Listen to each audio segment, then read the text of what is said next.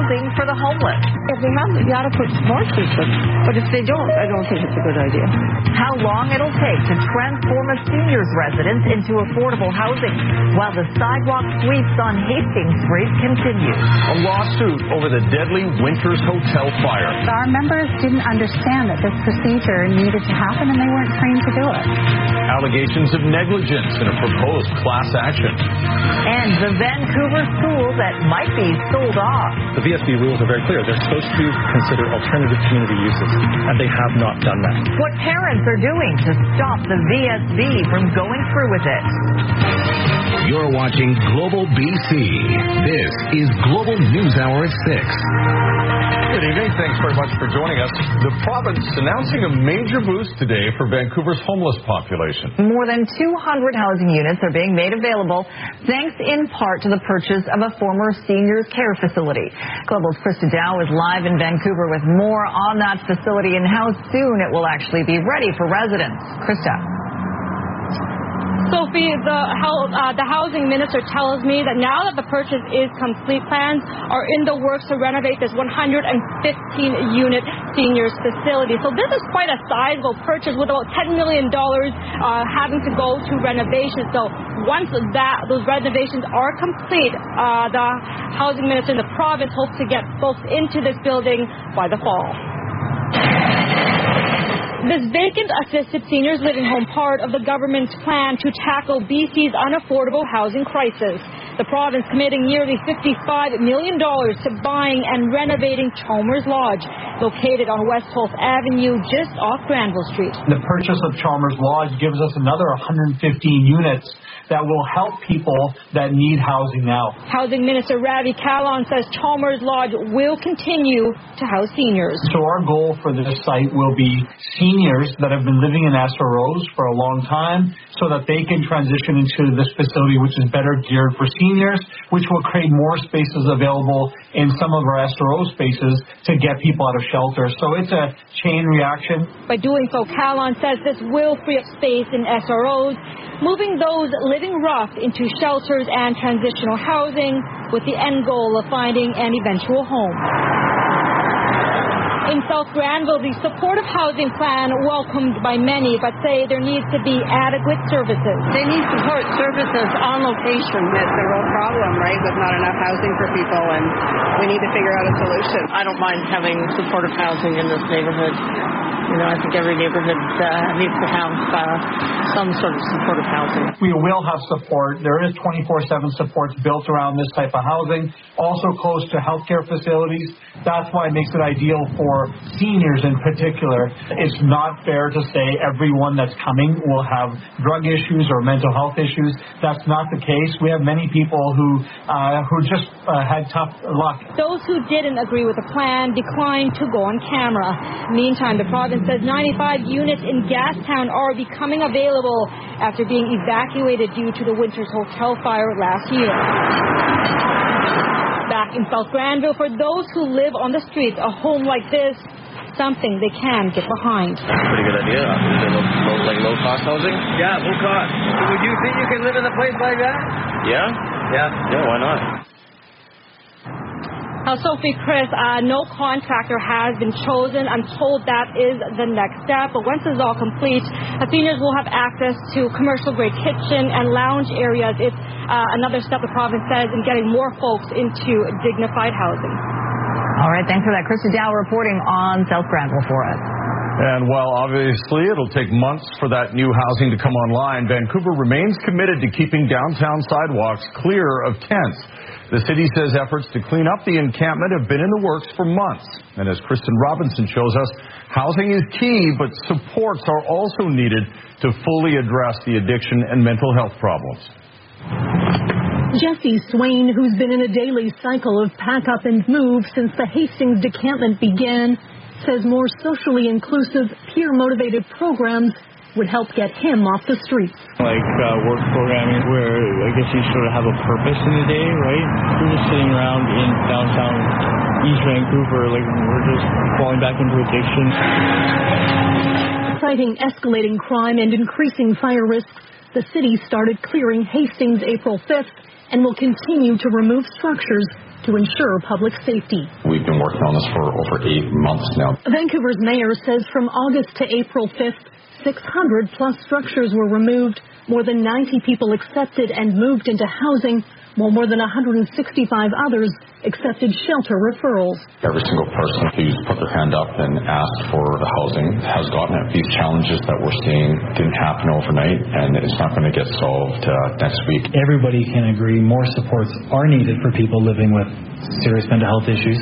More supports are needed for people living with uh, serious addiction or substance use issues to stop them from slipping through the cracks. They'll transition into one of our treatment units. The BC government confirms it is looking to expand the Redfish Healing Centre model. The $130 million facility, the only one in the province providing both psychiatric and addiction treatment to those with severe mental illness and substance use disorders. There isn't a model of care like this in North America. Redfish offers trauma informed voluntary and involuntary care.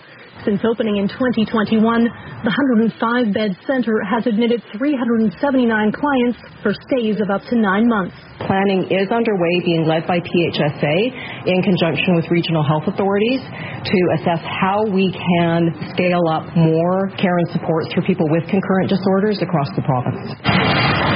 With no details on when or where, for many the struggle continues. Kristen Robinson, Global News. And just blocks from the Hastings Street encampment site, a rally marks the anniversary of the deadly Winters Hotel fire. One year ago today, two people died when flames tore through that SRO building. And Gahi joins us live with more on the legal action launched today by survivors. Uh, Ahmad claiming those responsible for the building didn't do enough to keep residents safe. Yeah, the lawsuit does focus on some repairs to some fire safety systems at the building. It alleges were not done before the fire. It is also alleging that inaction may have had a direct link to the consequences of that fire. As I left, I did not know that the screams that were here were my friends died. Standing next to an empty, fenced off lot in Vancouver's Gastown, one they used to call home, residents of the now burned and demolished Winters Hotel gathered to demand justice. Survivors of the Winters fire! On April 11, 2022, exactly one year ago today, flames from a candle in a suite on the second floor broke free. Shortly after noon, flames were visible burning through the roof and the exterior of the building. During that desperate scramble to escape, one person had jumped out of the window. Five people were rushed to hospital, many were missing. Ten days after the fire, the building was deemed a risk to the public and had to come down. It was tragically during that process that two bodies were discovered. They belonged to 68 year old Marianne Garlow and 53-year-old Dennis Gay. This is a class action which really will give access to justice to the residents of the Winters Hotel. Oh, oh, The now filed class action lawsuit names Atira Property Management and the City of Vancouver among its defendants, blaming them for not doing their part in defending vulnerable residents from harm, claiming they could have done more to prevent the fatal fire. The key issue here is that there was another fire three days earlier and the fire department came, shut off the sprinkler system. The fire alarms weren't working. The lawsuit says prior to the fire, the 115-year-old building was in a state of disrepair. It claims the city considered Winters Hotel to be among the highest risk buildings in Vancouver. And perhaps most damning, the lawsuit alleges the city did not enforce fire safety regulations to the same standards it did in buildings with more politically, economically, and socially powerful residents. Because they're not perceived as having power and the ability to change things, uh, systems don't seem to work as well for them. There's no difference in us. We still bleed red. We still have a heartbeat. Ahmad, what exactly is this lawsuit seeking and what are we hearing from defendants? Uh, is seeking compensation for the psychological, the physical injuries sustained by those residents in the years since the fire. The items they lost, many of which were sentimental. Now, we did reach out to Atira and the City of Vancouver. They responded to us saying they haven't had enough time to review the lawsuit, so therefore they can't comment yet. Sophie. All right, thanks for that. Ahmad Gahi reporting in Gastown. Downtown Kelowna business owners are blaming a safe consumption site for rising crime in that area, and they're calling for some help from the government. A survey by the Downtown Kelowna Association has found an increase in homelessness and general disorder since Interior Health's Urban Outreach Health Center opened on Pandosy Street. Businesses are hoping the report will highlight the need for all levels of government to join them in working to find solutions to this problem. All these things that we've been saying all along are happening, but let's all get together and sit at the same table and try and come up with some things that will help the situation. It's important that we maintain access to health services, and uh, in in working with the city and the RCMP, we've seen some good results. The Downtown Kelowna Business Association agrees the situation has improved somewhat since February, but more work still needs to be done. A man has been charged after a senior was assaulted in downtown Vancouver on Monday. Police say the 70-year-old victim was walking near Granville and Smithe Streets at around 12:30 in the afternoon when he was attacked. Investigators believe he was knocked to the ground, kicked, bitten, and threatened. There's no indication the suspect knew the victim, who was less than a block away from home when it happened. The senior was taken to hospital.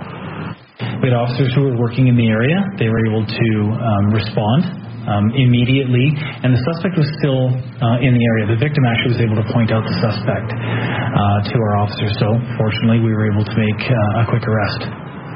The suspect, 34-year-old Darren Tomey, has been charged with assault. No one will be charged following an on-ice brawl during an adult hockey game last summer. The game took place July 29th at the Scotia Barn in Burnaby. Videos of the incident were widely shared online, and you can see one player kicking another with his skate. That man required medical treatment. Following their investigation, the Burnaby RCMP recommended assault charges, but the BC Prosecution Service did not approve those charges. The jury has been sent home until Wednesday in the trial of a man accused of killing a Burnaby teenager nearly six years ago. The judge apologized to the jury at Ibrahim Ali's trial before letting them go for the day and thanked them for their patience. Ali has pleaded not guilty to first degree murder in the death of a girl whose identity is covered by a publication ban. The judge explained to the jury members that issues came up today in their absence that must be dealt with and won't be resolved today. The jury has been asked to return tomorrow afternoon.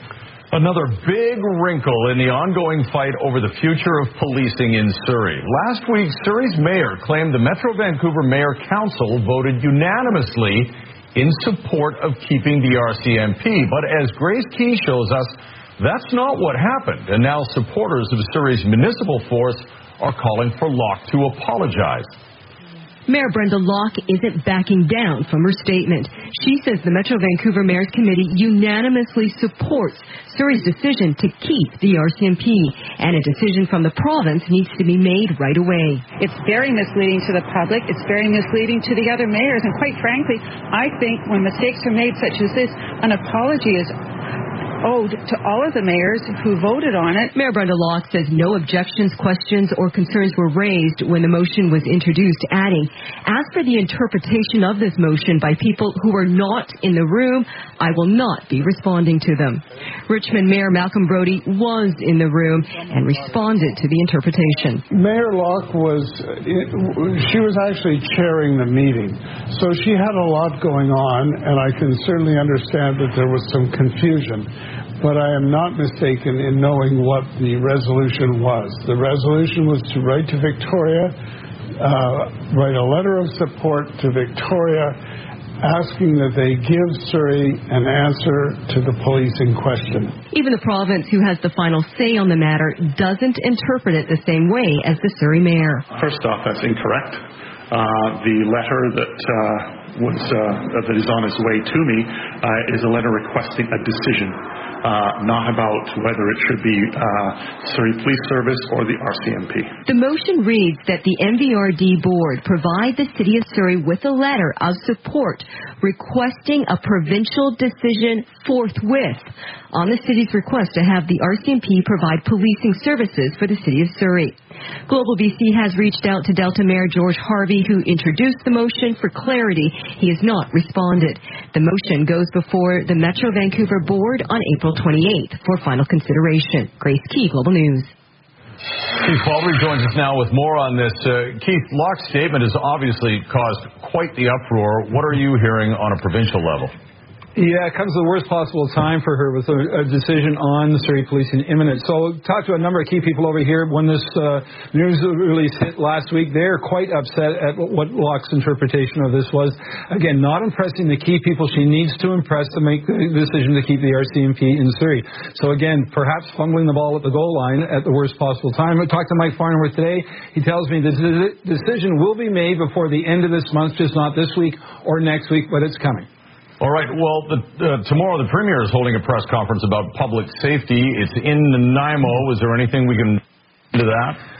Well, yes, and that has been the center for some serious confrontations there, notably someone getting shot in a homeless encampment going to retrieve a stolen property. Uh, so it's Nanaimo chosen for a deliberate uh, uh, situation where they've got a serious uh, situation when it comes to people with repeat uh, violent offenders being released. So tomorrow's measures are going to include some of the measures previously announced, increasing the number of prosecutors on a regional basis and toughening up some of the bail reforms the federal, government, federal government was looking for from Ottawa. That's taking place tomorrow tomorrow in the Nanaimo Courthouse with Premier David Eby and Minister Mike Farnworth at 12:30. Full coverage here and on BC One for sure. Thanks very much, Keith.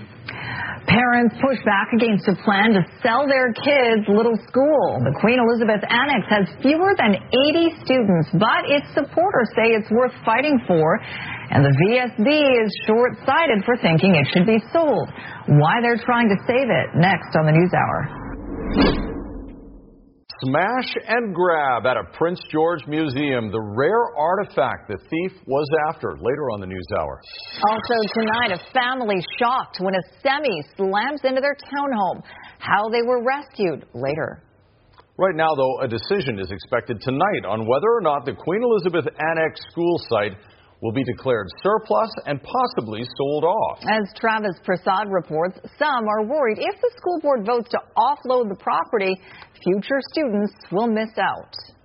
Queen Elizabeth Annex is slated to shut down at the end of June, meaning the approximately 70 French immersion students would have to transfer to nearby elementary schools.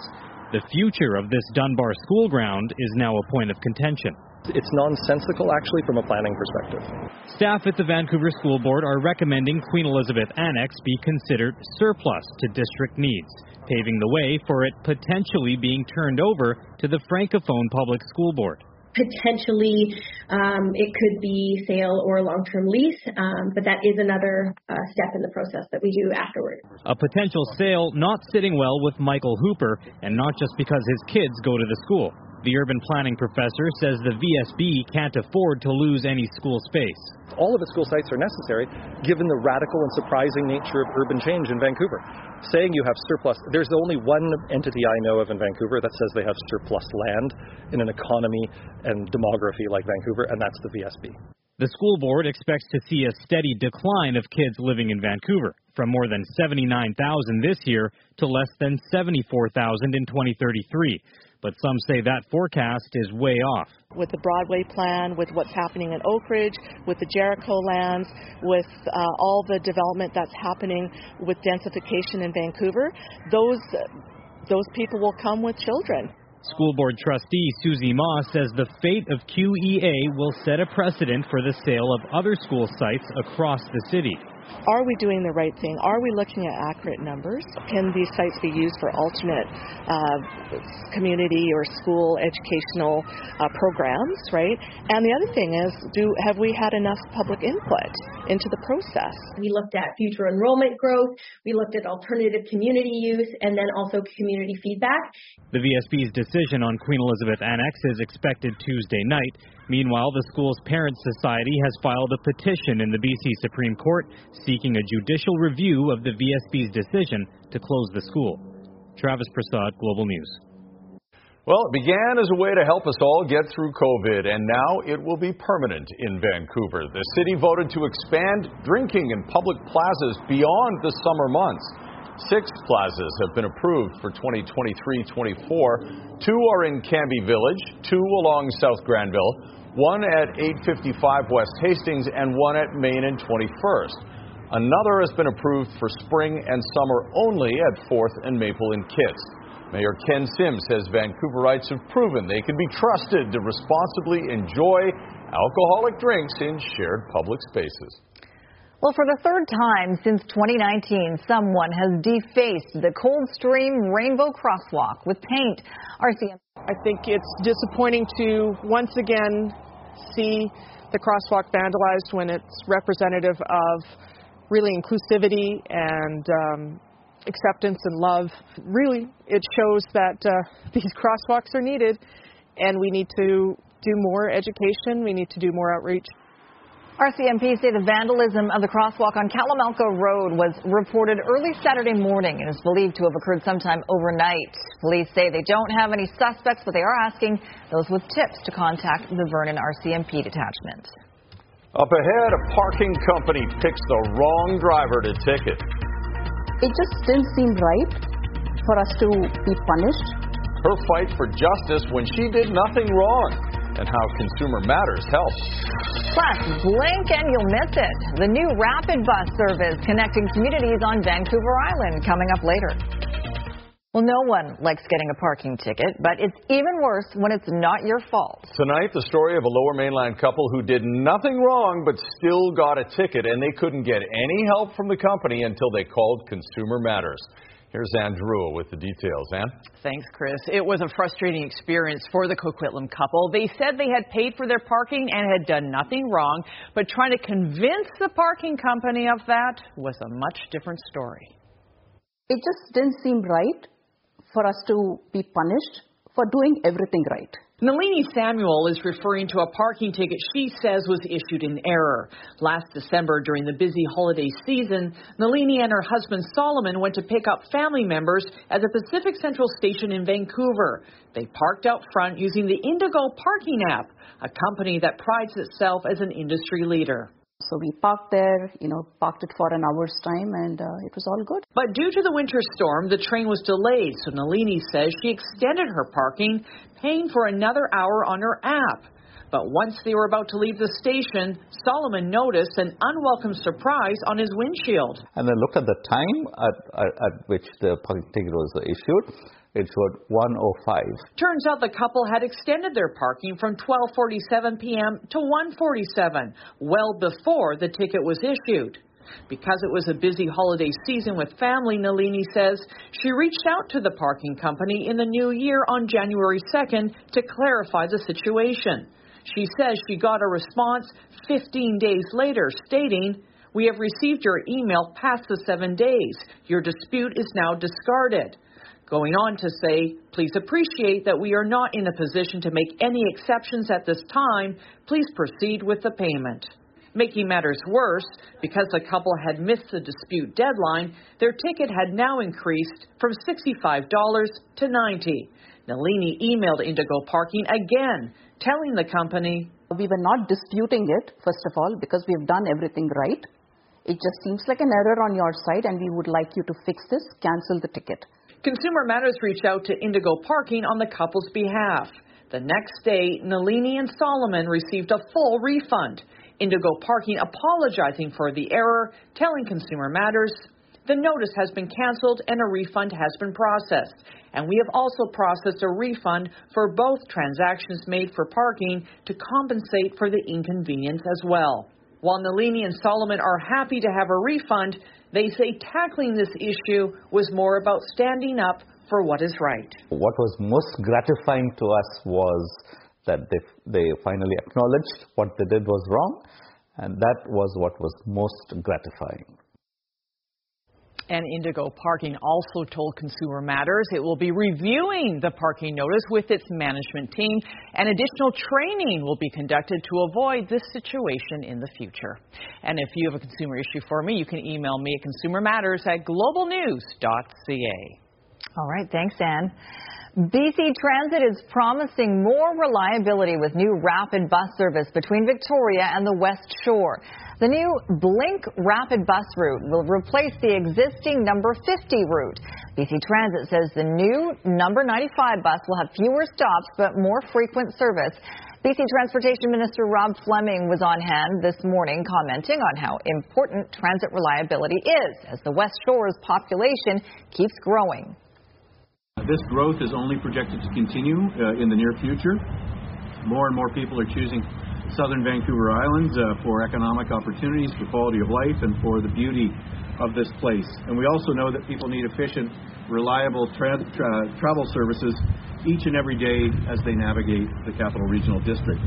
Public transit is essential for travel between uh, places where people work, where they live, and where they enjoy the stunning region has to offer.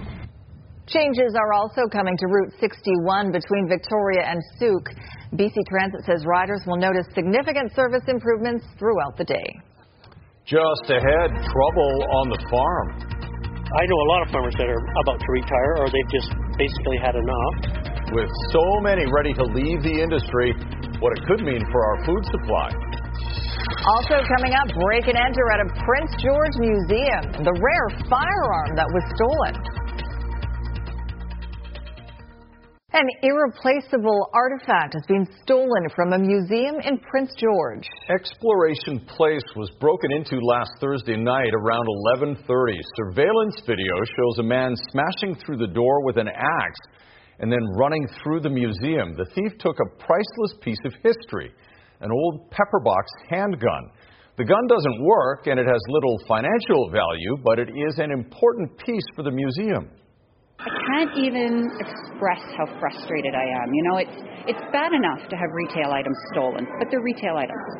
But to steal from the collection, from the community's collective memory, is just icky. But I think this will actually bring a, a call of action for the community members to look out for one of another, because this museum belongs to everybody in the community. This is the second break in at the museum in just two weeks, and the bill to repair the damage will run into the thousands of dollars. Well, the labor shortage that's been hitting sectors across Canada's economy is about to have a major impact on agriculture. It's already tough to find people to work on the farms, and soon the challenge will be finding people to run them. Richard Zussman reports.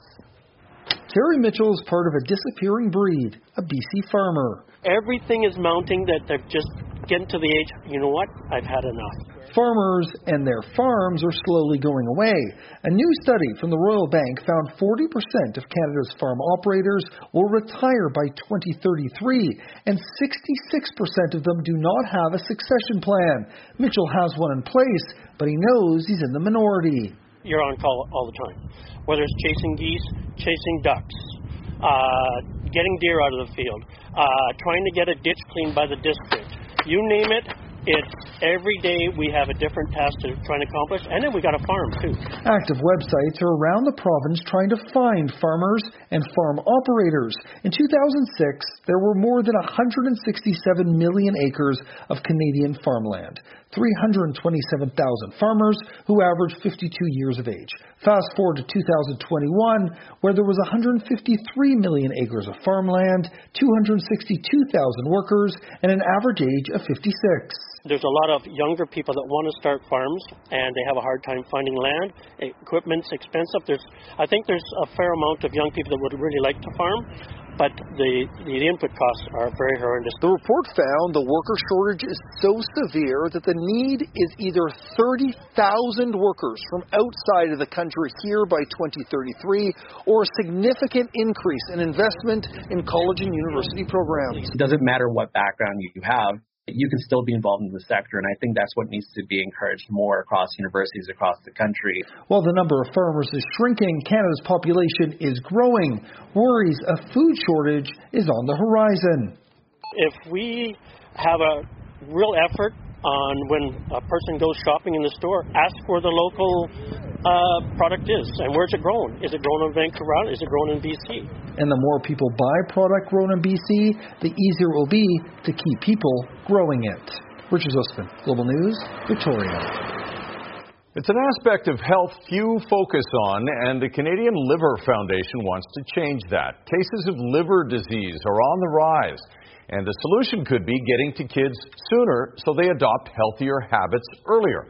Kylie Stanton has more on the mission to get ministers on board. It was a birthday present like no other, getting the gift of life. I did receive a liver transplant, oddly enough, on my 11th birthday, on the actual day of my 11th birthday. His condition, biliary atresia, is not preventable, but so many others are. And now, 30 years later, Mohit Arora is still advocating for liver health education. There's so many other aspects that impact our liver health more so than alcohol. Non-alcoholic fatty liver disease, or NAFLD, holds one of the highest incidence rates in Canada, affecting roughly 25% of Canadians, many of them children. A massive jump from just a decade ago. Over the last 10 years, has gone from about 1 in 10 impacting about one in 10 people to impacting about one in four. It's incredible in 10 years. The Canadian Liver Foundation is now calling on education ministers across the country to make some changes, urging Canadians to sign this petition that will be sent out to officials. It states, Today I am raising my voice for liver health. It is due time for liver health education to be a point of focus in existing health education curriculums. So that kids understand that the choices that they're making are going to impact the rest of their life and really giving them healthy choices and, and, healthy options that they can take home to their parents as well. According to the Canadian Liver Foundation, most Canadians can't even point to where their liver is located in their body. The BC Education and Childcare Ministry says there are many places in the K 12 curriculum where concepts related to liver health could be addressed with students. Still, decisions about the use of the Canadian Liver Foundation's specific programs and resources are made at the local level by teachers and district staff. Say goodbye. Goodbye. Advocates say changing that could turn things around. Arora doesn't want any child to endure what he did. The liver does not know how to communicate. It only tells you that there's a problem when it's too late, when it's really late. So preventative is always best. Kylie Stanton, Global News. Still ahead, a very close call for a Kelowna family. And I just thank to God that that did not catch on fire. What happened when a semi truck smashed into their home? Coming up. Also ahead, disturbing content, disturbing content. Why Vancouver's giant spider sculpture might be hanging around for a little while yet. Warning now for arachnophobes, including the one sitting right beside me. A deal could be in the works to temporarily save a work of folk art that suddenly appeared along the Millennium Line in Vancouver. Spidey is mounted on a retaining wall under Victoria Drive. The piece is called Phobia. Very fitting. Mm-hmm. The city ordered it removed over safety concerns, a move that drew criticism from some people in the area. Well, this afternoon, Vancouver Councillor Peter Meiszner tweeted staff tweeted that staff have determined the artwork is safe to stay up for six more months if they can reach a deal with the artist. How we all feel about it?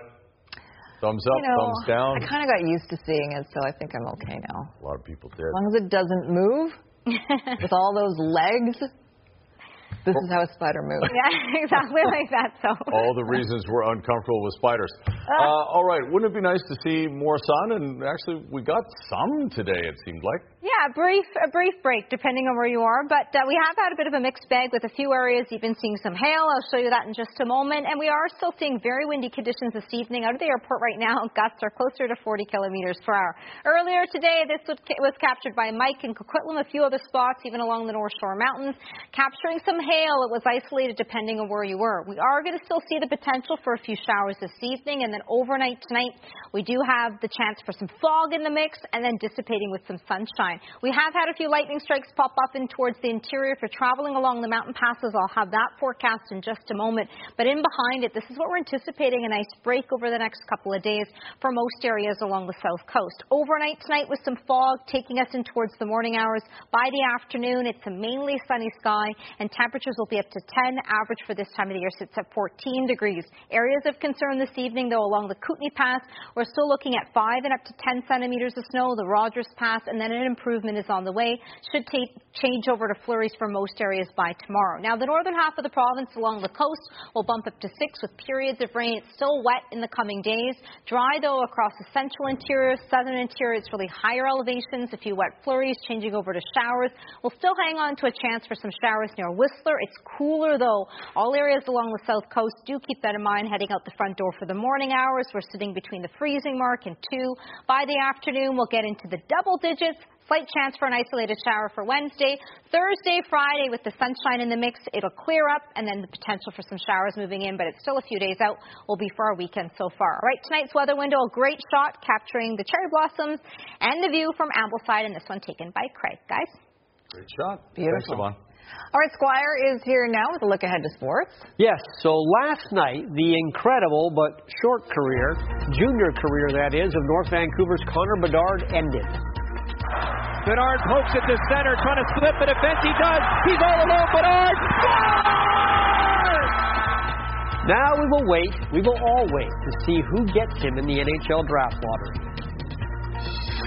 And coming up later, a baby and caregiver rescued after a semi slams into a Kelowna townhouse.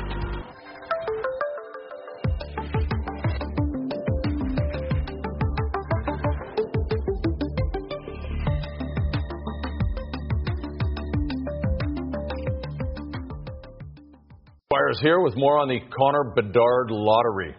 Well, his uh, junior career came to an end last night because Regina Pats, his team, lost to Saskatoon in Game 7 of their first round Western Hockey League series. But Bedard was his incredible self. He had 20 points in those seven games. Now, of course, he awaits the draft lottery, as we all do on May 8th, to find out who his next team will be.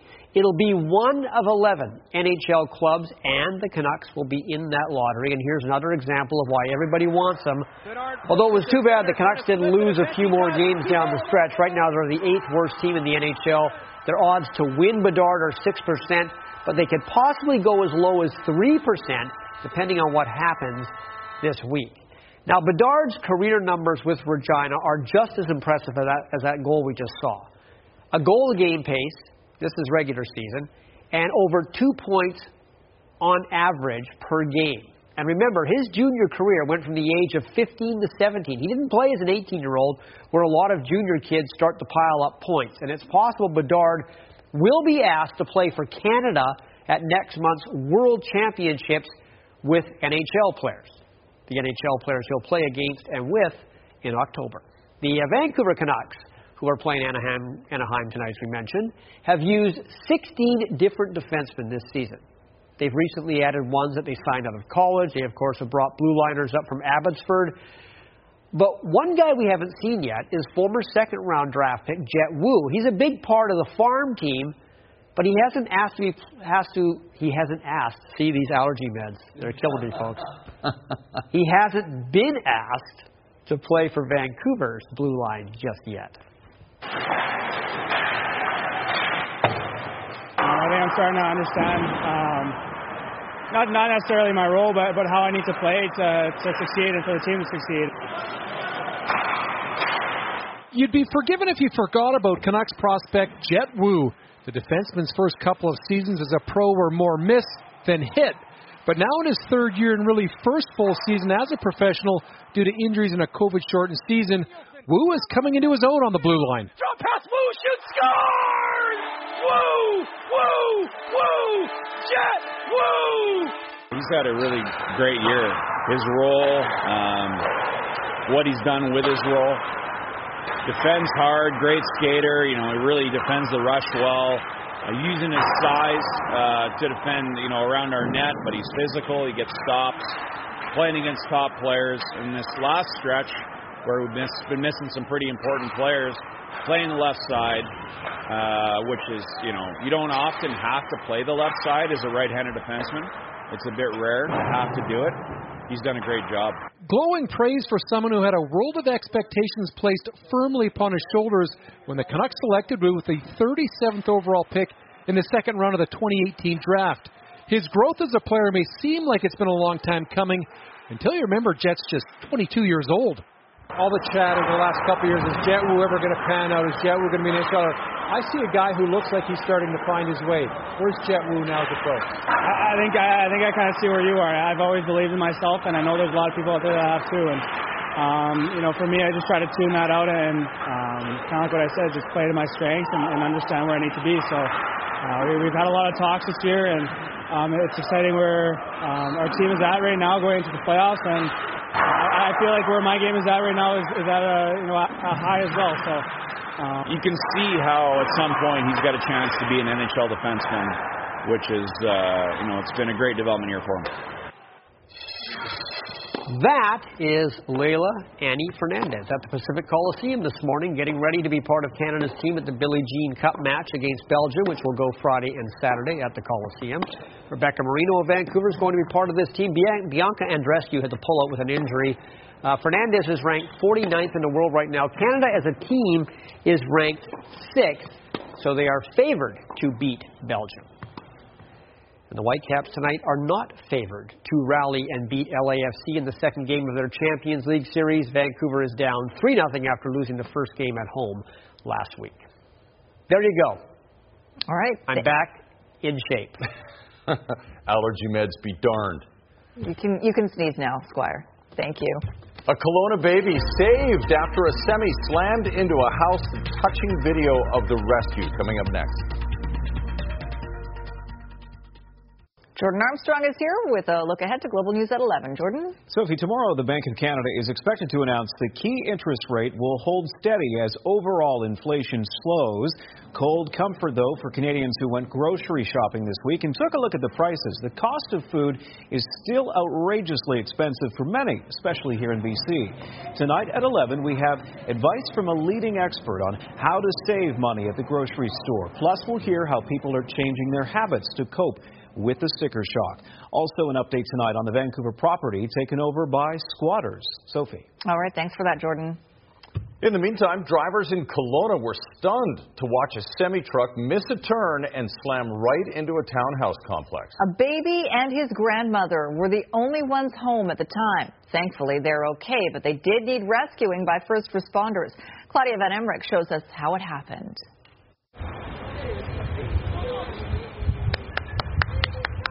A one-year-old boy is lifted to safety and brought down the ladder by firefighters after a terrifying ordeal. A semi-truck had slammed into a Kelowna townhouse. The baby's father getting a frantic phone call at work from his mother-in-law, who was also home at the time. I get on the phone with my mother-in-law, and she's in panic mode, going crazy. Um, and all I heard was baby, smoke, uh, baby, the whole house shook. First responders rushing to the scene in the Guisachan Village area at around 10:30 Thursday morning. They arrived to find a semi-tractor trailer unit lodged into the Cameron Mews townhouse complex. Fortunately, no one was hurt. The baby and grandma were reunited with two relieved parents. All I cared about is my mother-in-law and the baby, and I just thank to God that that did not catch on fire or nothing exploded because that would have been a disaster. RCMP say the semi was northbound on Gordon Drive when it appeared to be making a left turn onto Cameron Avenue, crossing three lanes. Everything seemed fine. I had been following him for several blocks uh, where we were side by side, and then all of a sudden it's like it just started turning, turning, and I just backed out of the way. I don't think he was in control of the vehicle at that point. While the cause of the crash has yet to be determined, police are looking into whether the driver suffered a medical issue. It appears that he might have had a medical issue. Uh, he says he woke up with the fire department helping him out of the vehicle. So he's been taken to hospital, the driver's been taken to hospital, and we're waiting for a medical report to determine if that's the case or what happened. That stretch of Gordon Drive is a very busy thoroughfare, and with a shopping center right across the street, pedestrians are often using the sidewalks. All the stars aligned on this one, and and other than damage to a, a couple of houses, we're very lucky. Two units now have to be structurally inspected before anyone is allowed back in. And while repairs and getting the semi out will likely take some time, those impacted are just thankful knowing the outcome could have been far worse. Yesterday, my kids were playing downstairs and around the whole entire house. Thank God, holiday. So glad they're Right. okay. Wow. Yeah. Very calm father considering all that he, Right? he just went through. All right, uh, final word on the weather, Yvonne. So we've been chatting about this. As you're looking ahead towards the weekend, it's still a few days out. So enjoy Friday, even tomorrow. Some breaks in there. Okay. Thanks for that. Sunrun ain't going to be so sunny on Sunday, is what it looks like. Thanks, Yvonne. And thanks for watching, everyone. Have a good night. Good night, all.